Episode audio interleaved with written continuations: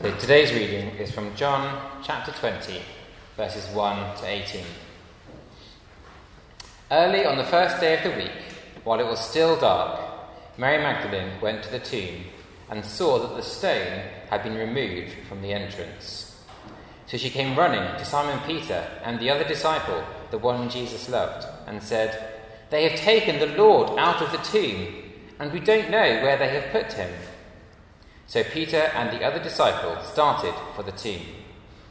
Both were running, but the other disciple outran Peter and reached the tomb first. He bent over and looked in at the strips of linen lying there, but did not go in. Then Simon Peter came along behind him and went straight into the tomb. He saw the strips of linen lying there, as well as the cloth that had been wrapped around Jesus' head. The cloth was still lying in its place, separate from the linen. Finally, the other disciple, who had reached the tomb first, also went inside. He saw and believed. They still did not understand from Scripture that Jesus had to rise from the dead. Then the disciples went back to where they were staying. Now Mary stood outside the tomb crying. As she wept, she bent over to look into the tomb and saw two angels in white seated where Jesus' body had been, one at the head and the other at the foot. They asked her, Woman, why are you crying? They have taken the Lord away, she said, and I don't know where they have put him. At this, she turned around and saw Jesus standing there, but she did not realize that it was Jesus. He asked her, Woman, why are you crying? Who is it you are looking for? Thinking he was the gardener, she said, Sir, if you have carried him away, tell me where you have put him, and I will get him. Jesus said to her, Mary. She turned towards him and cried out in Aramaic, Rabboni, which means teacher. Jesus said, Do not hold on to me, for I have not yet ascended to the Father. Go instead to my brothers and tell them, I am ascending to my Father and your Father, to my God and your God. Mary Magdalene went to the disciples with the news, I have seen the Lord. And she told them that he had said these things to her.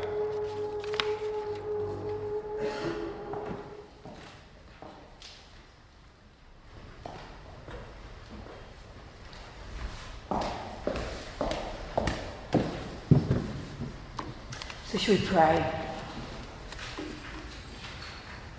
Heavenly Father, we thank you we thank you for Mary. We thank you for those first uh, disciples, for those first people who met Jesus after his resurrection. We thank you for what we can learn from them, for those who encountered him. And we pray that through them we may too encounter you afresh. In your name, Amen. Mary has been there all the way through when the disciples couldn't see it through at the cross, she was there. When they took Jesus' body down from the cross, she was there. When Joseph of Arimathea buried Jesus in his own newly cut tomb, she was there. And now, now that the Sabbath is over, early on the Sunday morning, she is there again. We're told in the other Gospels that she doesn't go there alone, that she goes with other women, with Joanna, Mary, the mother of James, and others. A group of women. Women who have travelled with Jesus, who had supported Jesus financially throughout his mission. Women who had loved him and who have been loved by him. Women who, like Mary, owe him so much. Mary Magdalene, out of whom Luke tells us Jesus cast seven demons. The one who has been forgiven much loves much. And now they go. Go to anoint him with the spices and perfumes for burial which they have lovingly prepared the last thing they can do for their Lord. for their teacher, their rabbi. But the stone has been removed, the tomb has been desecrated, the body has gone. John, the consummate storyteller, concentrates our attention on Mary. Mary, who discovers this. Mary, who runs to tell the disciples of this horror. Mary, who watches as Peter and John see for themselves that what she has said is true. And Mary, who then can't bear to leave the last known resting place of her Lord, and who, after Peter and John have gone, stays, as she did at the cross, stays and cries, stays and mourns, stays and weeps. Mary, who as she weeps, finally looks into the tomb. According to John, she hasn't done this yet. Up until now, she has just seen the stone has been displaced. The place has been desecrated, and in her horror, she has run for the men. But now, she stoops and she looks in. And there, there she encounters two angels at the foot and the head of where Jesus lay. Not desecration, but glory. Woman, why are you weeping? That must have seemed like a pretty crass question to Mary. Was it totally obvious? They've taken away my Lord, and I've no idea where they've put him. The one I love is gone. His body's been stolen. I don't know what they've done with it. Mary clearly had no idea who she was talking to. She couldn't process what she was seeing. The theme which continues when she then turns and encounters the risen Jesus, but doesn't realize who it is she's speaking to and speaks to him as if he's the gardener. So if you've carried him away, tell me where you've put him, and I'll go and get him. I just want the body back. I just want his body back so that I can anoint him, so I can clean him, so I can do what is necessary. I don't care about anything else. And it's hard for us to imagine how on earth she could have made that mistake now, isn't it? We know the end of the story. We've heard it again and again. We've heard it read just now. When we know that it is Jesus standing there, the risen Lord.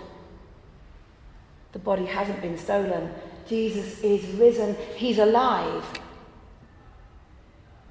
But Mary, Mary has just seen Jesus die an excruciating death. Her last memory of him was of him hanging naked, pinned to a cross, racked with pain, covered with blood, and having breathed the last rattling breaths of a man who has suffocated on a cross in unbearable heat. You don't survive crucifixion. She had no doubt that Jesus was dead. She had seen him die. She had seen him taken down, a limp body. This could not be Jesus. That is Mary's reality. The man she's looking at couldn't be him. What is before her is so far, far from what could be for Mary. Plus, she is deeply distressed deeply, deeply distressed. She has been weeping for three days.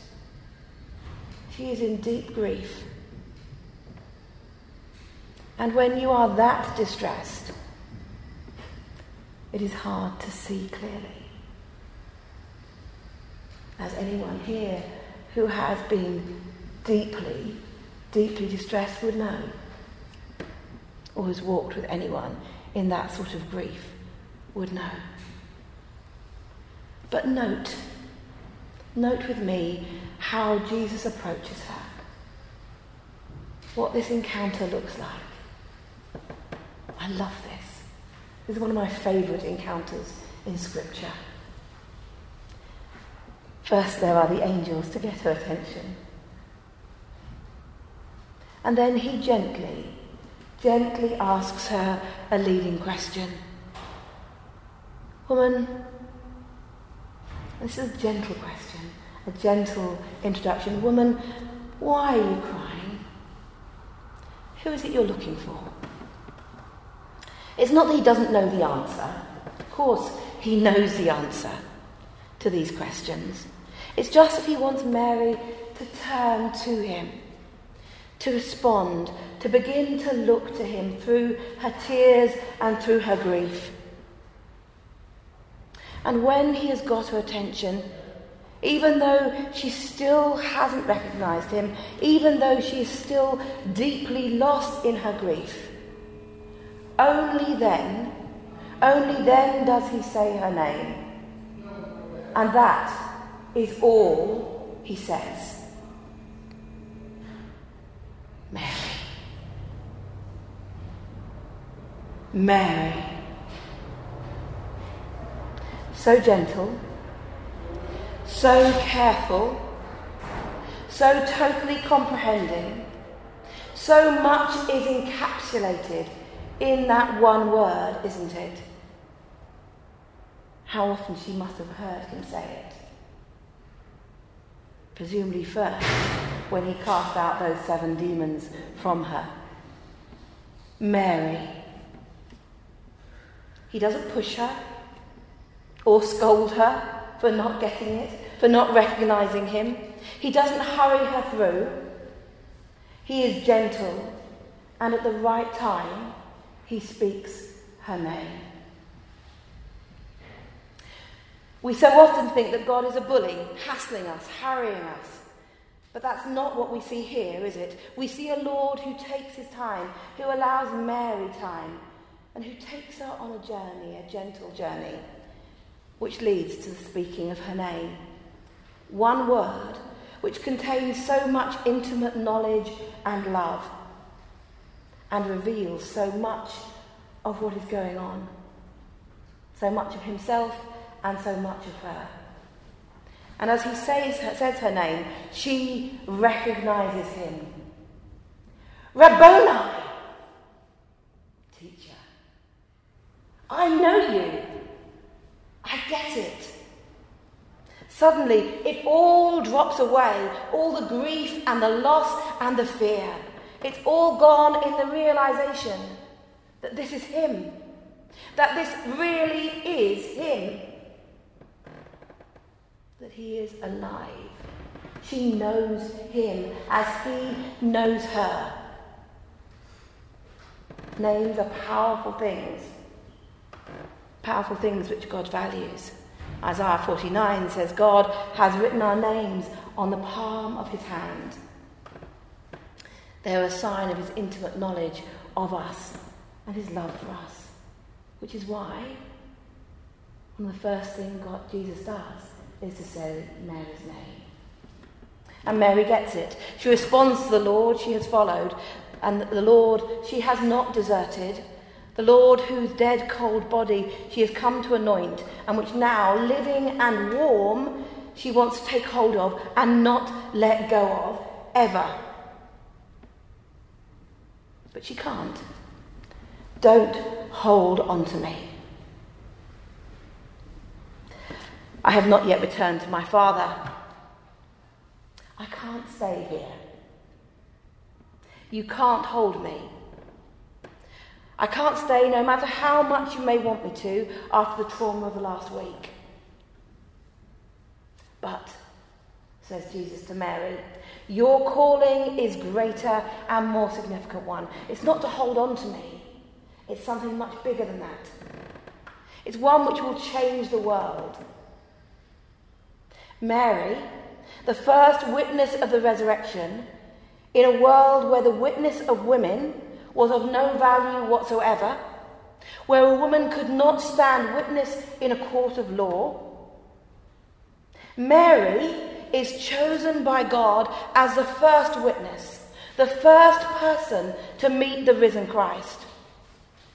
And more than that, Jesus now commissions her Go instead to my brothers and tell them, I am ascending to my Father and your Father, to my God and your God. Do you know this is quite a commission? It is the same commission that Jesus later gives to the disciples as he gives the apostolic mission go and tell. And here it is given by the risen Christ to a woman first, in a world where women weren't allowed to do that, where women weren't allowed to be witnesses. To Mary Magdalene, a woman out of whom seven demons were cast. How remarkable is that? Within the context of the first century, it was totally and utterly countercultural. Here is Jesus saying to a woman that she is to be his witness, that his message relies on her. The message of his resurrection relies totally and utterly on her. He is commissioning her as an apostle. I'm totally convinced that she was meant to be the first apostle, the one to replace Judas. Don't hold on to me, says Jesus. Go out and share me. That is Jesus' message to Mary. And Mary, bless her, for a wonderful, excited, obedient woman, did just that. John tells us that she went to the disciples. I'm guessing that she hurtled her way to the disciples, that she couldn't stop herself from running, gathering up her skirts and running with the news I've seen the Lord. I've seen the Lord. He's alive.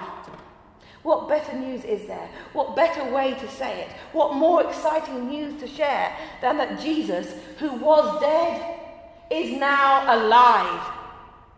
And that changes everything. It turns the world on its head. And it turned the world on its head, didn't it? It changes everything for the world. It changes everything for those caught in sin and death.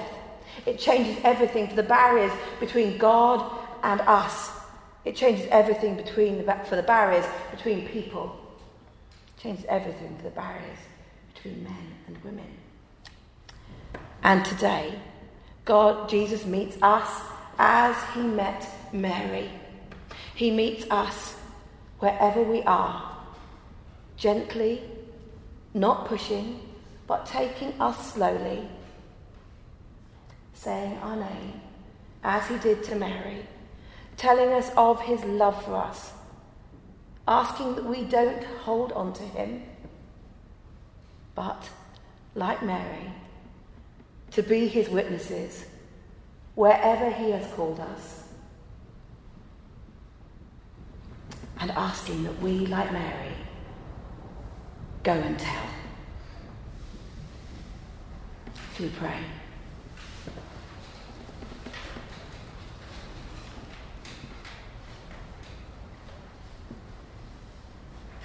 Lord Jesus, we thank you for the faithfulness of Mary. Thank you that she was faithful and faithful and faithful. And we thank you for the courage that she had and her willingness to obey. Lord, we pray that we too will discover your love for us, that we will be faithful, that we'll be courageous, and that we too will go and share this amazing news that you are alive and that that changes everything. For your name's sake, Amen.